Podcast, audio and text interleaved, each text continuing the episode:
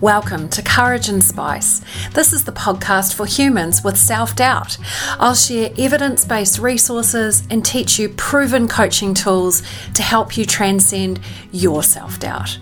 I'm Sas Petherick, a master coach and founder of the Self Belief Coaching Academy. I'm so glad you're here. Let's do this.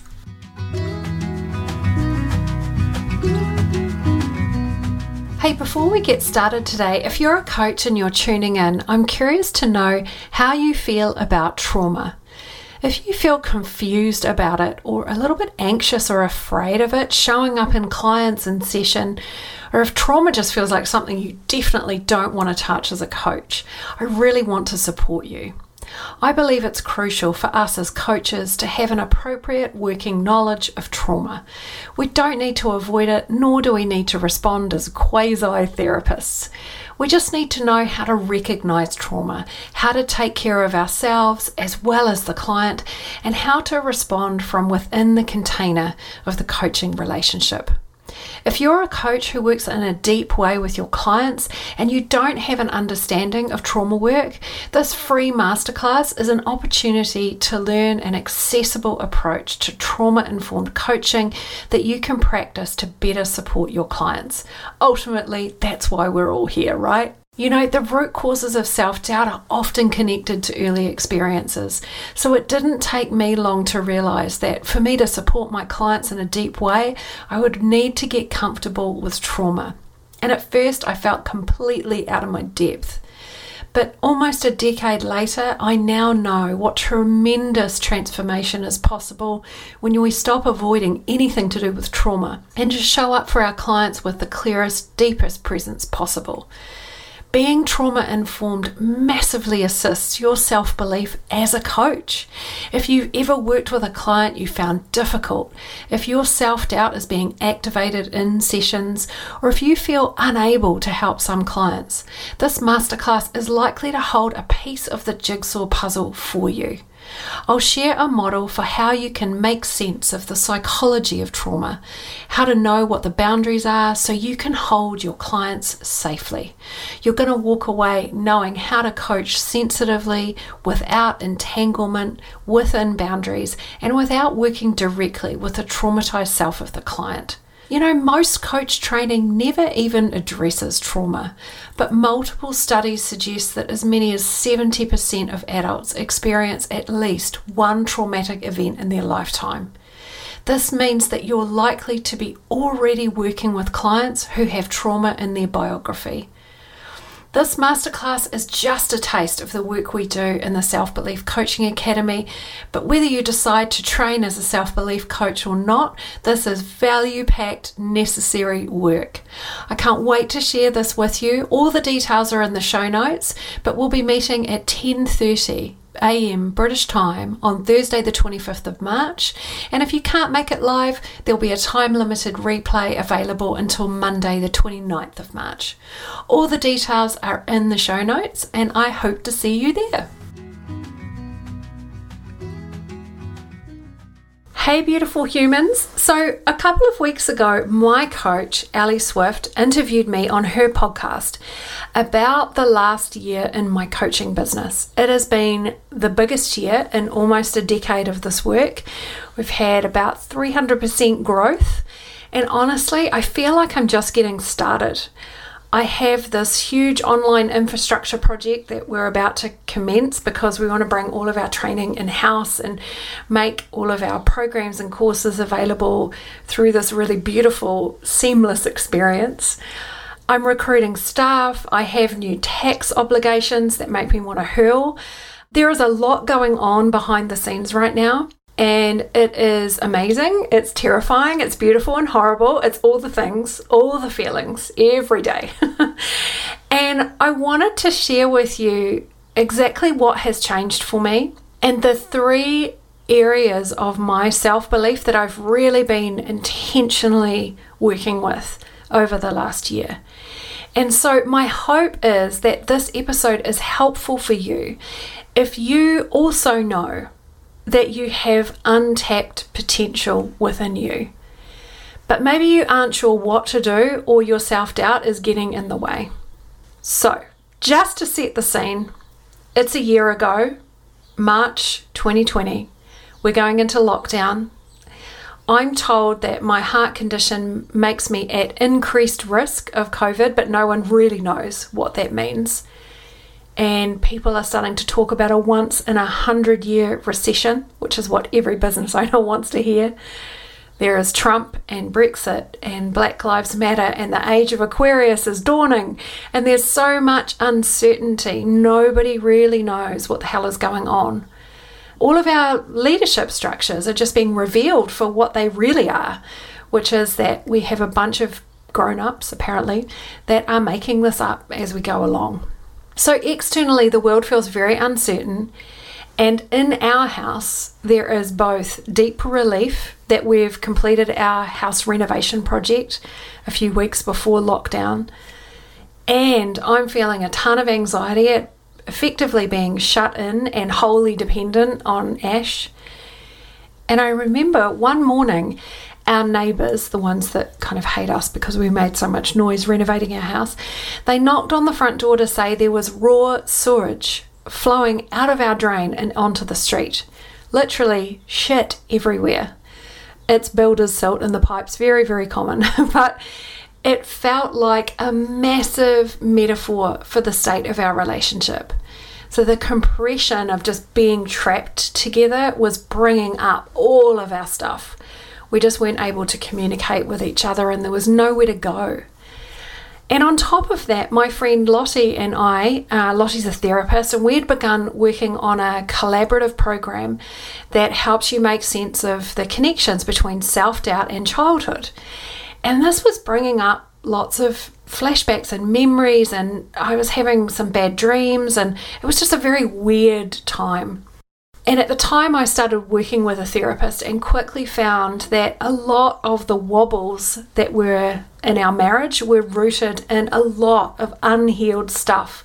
So I'd grown up in a family that was grieving, and this was the 1970s, so there wasn't a lot of healthy strategies for being with that grief. And all of that meant that I had to be very, very self reliant from a really young age. So, being in lockdown, being completely dependent on Ash, felt deeply unsafe. So, all of this is happening before the Easter Bunny even arrives, right? 2020, the most fun. so, over the next six months, I start this process of healing, which is horrible and amazing. A lot of the pieces of the jigsaw kind of came together for me. And I guess because of all the work I've done over the last decade, I was really just able to be with all of it. I was super sad about not being able to connect with Ash and I trusted that both of us would be okay, even if we didn't stay together, whatever the outcome was going to end up being. I didn't need either of us to be right, I just wanted us to be kind and we had so many difficult conversations. There wasn't a clear answer here. And in the end, Ash went home to New Zealand for just over a month to give us both some distance, some time to feel our way through. But what I really realized in those months is that if it was just up to me, if I was completely reliant on myself again as an almost 50 year old with some champagne tastes and a desire for quite a long elderhood, then I would be showing up to my work in a completely different way. And, you know, things were pretty good in my business, but in my moments of stillness, when I was able to get really close to the truth of things, I definitely recognized that there was this untapped potential in me. There was something wanting to be born from me. So I sent Ellie, who doesn't work with people one to one, and I knew this, I sent her a cheeky email to say, Yeah, but do you want a client though? Because I knew I needed someone I trusted. I needed quite tailored and personal coaching. I don't really do group programs, particularly for this kind of thing. And this began our work together. And our partnership has been instrumental in this growth. but I still had to do the work, right? So I wanted to talk today about the three key aspects to this work, the three things that help me to really tap into that untapped potential and to begin to experiment with what growth could look like in a year that was both the worst personally and ended up being the most lucrative and the most satisfying and fulfilling professionally. So, the first thing, the first aspect of that, telling myself radical truth. So I knew that I would be showing up differently if it was just me, that if I was just taking care of myself and I was reliant on myself. Even though my practice was pretty solid, what looked great from the outside makes no difference when it doesn't line up with your insides, right? And so I started to get very clear about what I wanted and what I didn't want. And I sort of stopped bullshitting myself about how I was feeling based on how I thought I should feel. So, an example of this, I have a waiting list of over 300 people for one to one work with me. And I had spent a long time getting very attached to that list of people I told myself that it was my security blanket, that it meant all kinds of good and positive things. But when I sat with it and really let myself feel my way through it, that list of 300 people just felt super heavy in my belly. I felt constricted, I felt weighed down, and I know that that feeling, that sensation is my body's no. That's what no feels like in my body. And I just ignored that for years, even though the truth for me was something that felt like a no. And it took me quite a while to realize that I just didn't have the energy or the excitement for working with those lovely humans as I once did not as a kind of 80% of my workload as it had always been.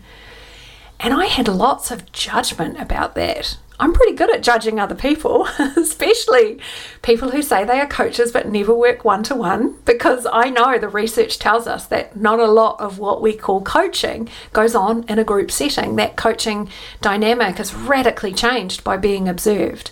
So I had a lot of judgments about that, a lot of justifications. But the truth for me was that I didn't want to do this work. I didn't want to do one to one work. After 10 years, I wanted something different. And just being able to tell myself the truth allowed me to share this with Ali. And I was saying to her, you know, I always thought I would end up teaching, and I had thought that this would be in a kind of academic setting, but it looks like no one's leaving the house anymore. So, what else could this look like? And that one single truth unlocked this opportunity. Ali helped me to see that I had this huge untapped potential in my business of creating a program to teach other practitioners my approach to self doubt. So, telling myself those radical truths was huge, and I totally recommend you doing this too. Just go through every single action that needs to happen for your business to run. And you can do this for your life too. But just notice what are you spending your time on? And does that feel like a yes or a no to you? For the first pass, just go on your gut feel, right? A no can sometimes mean different things. It can sometimes mean we have some self doubt about it or we don't want to get it wrong. But just get clear and get honest with yourself. What do you feel enlivened by? What do you feel constricted by? Okay, the second thing, second of three things I did to unlock this potential, I stopped confusing business problems with protective beliefs.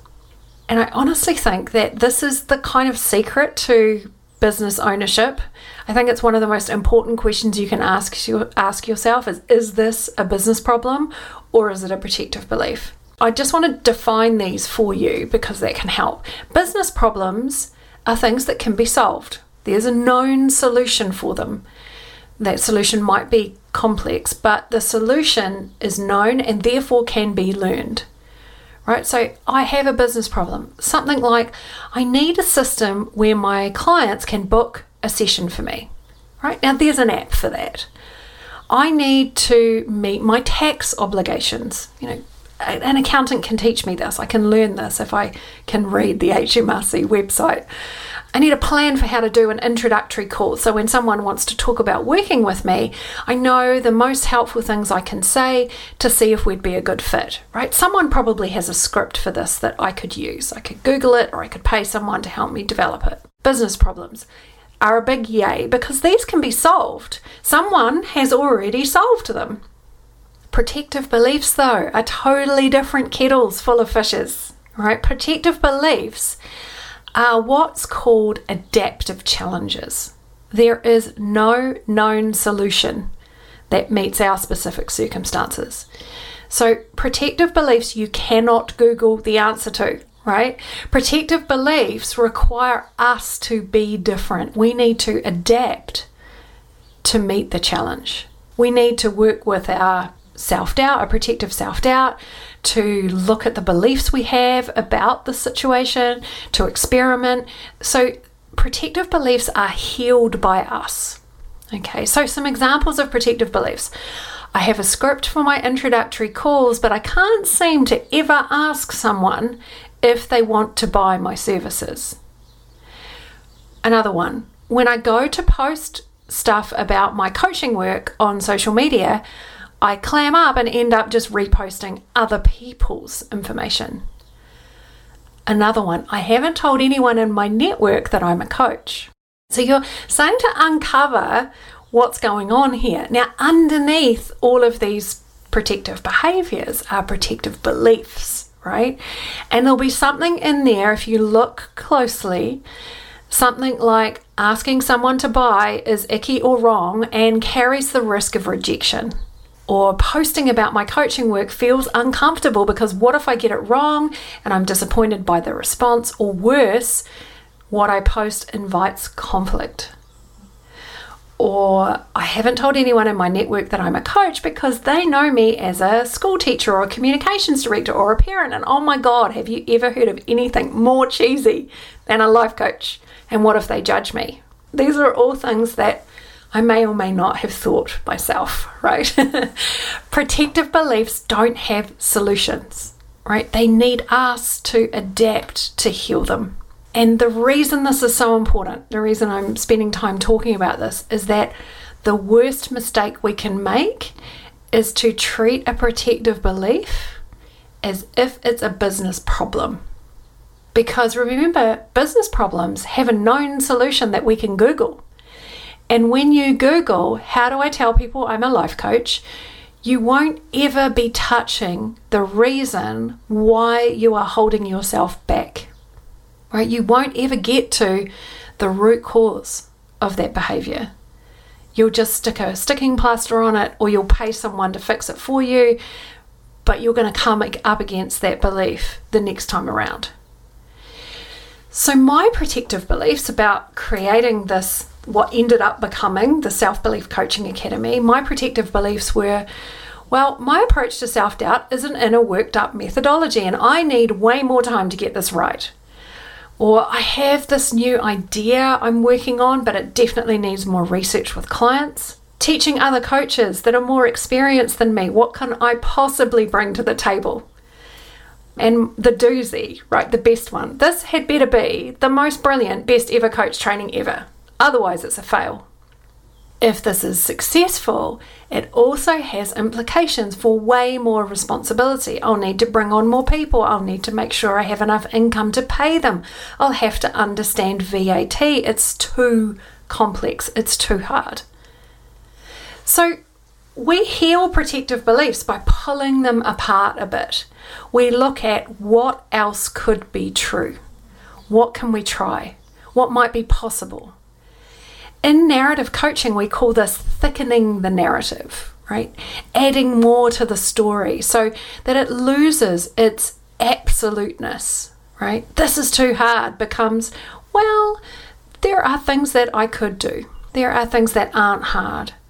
So, this process of thickening the protective belief is what we do every week in my newsletter, right? I've got this process called the Self Belief Stories Project, and we just expand a one line story each week and we thicken it and we explore the context of it and we look at it from different angles and provoke it a little bit.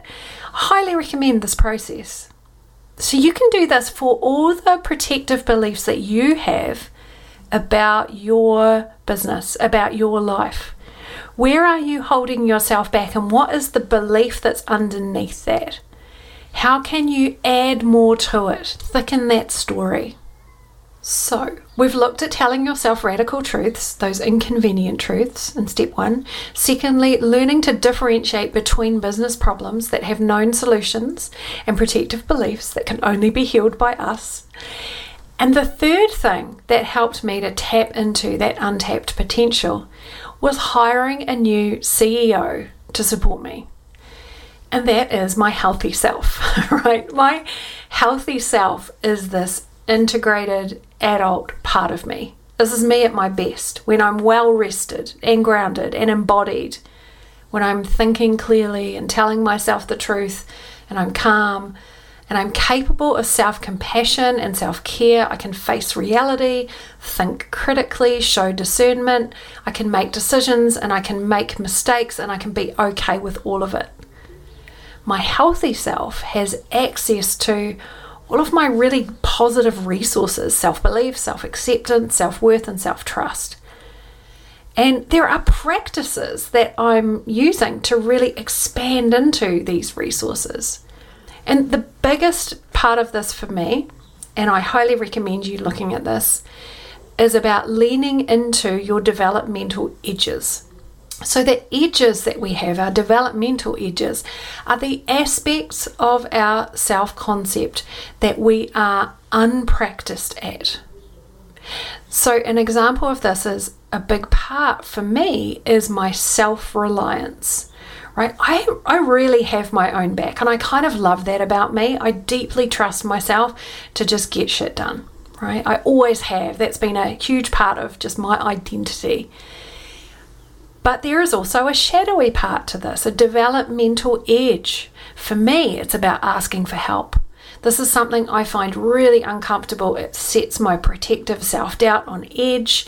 What if they get it wrong? What if I'm not clear? What if I end up having to do it myself anyway? What if I end up being the asshole boss? All of that comes out, right? And it's quite connected to my scapegoat protector, right? That's the style of protection I tend to go to, which is all about feeling overwhelmed and everything is too hard. But when I can come back to my healthy self, I can see that these are those protective beliefs that are trying to keep me safe from the risk of complexity and success, disappointment, conflict, when my healthy self is in charge, I can hold myself with compassion. Think about what do I need to hear right now? What can I do to support myself right now? So, you can use this approach of recruiting your healthy self to be your CEO, whether that's of your life or your business, by really starting to cultivate an identity for that part of you. What are the qualities that your healthy self embodies? How can you best bring that to life? What experiments can you try out?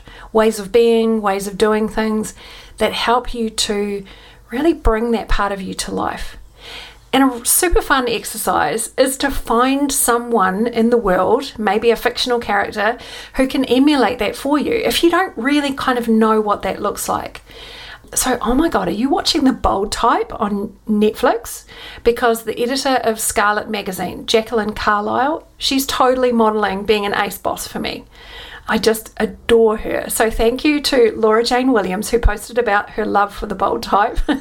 And also if you're wondering where you've seen melora hardin before who plays jacqueline carlyle she was in transparent which is also an amazing show and she played older sister sarah's lover tammy. So there you go, a little bit of extra info there. so they are the three aspects of really getting into untapping your own potential. Tell yourself radical truths about what you actually want. Get very clear on your protective beliefs and recruit your healthy adult self to run your business or your life. If you need extra support, work with a coach who helps you to feel safe enough to grow. Thank you for listening, beautiful humans. I will see you next week. If you already work as a coach, a mentor, counselor, or therapist, and self doubt is impacting your clients, I want to invite you to consider joining the Self Belief Coaching Academy. This is a proven and original approach to self doubt, honed, tested, and refined with hundreds of real life clients. I'm constantly delighted by the potential that's unleashed when clients find out who they are underneath their protective self doubt. Helping people to cultivate that robust self belief doesn't happen by chance. It would be my total pleasure to support your coaching development. The spring class opens soon and you can sign up to find out more at saspetherick.com backslash SBCA.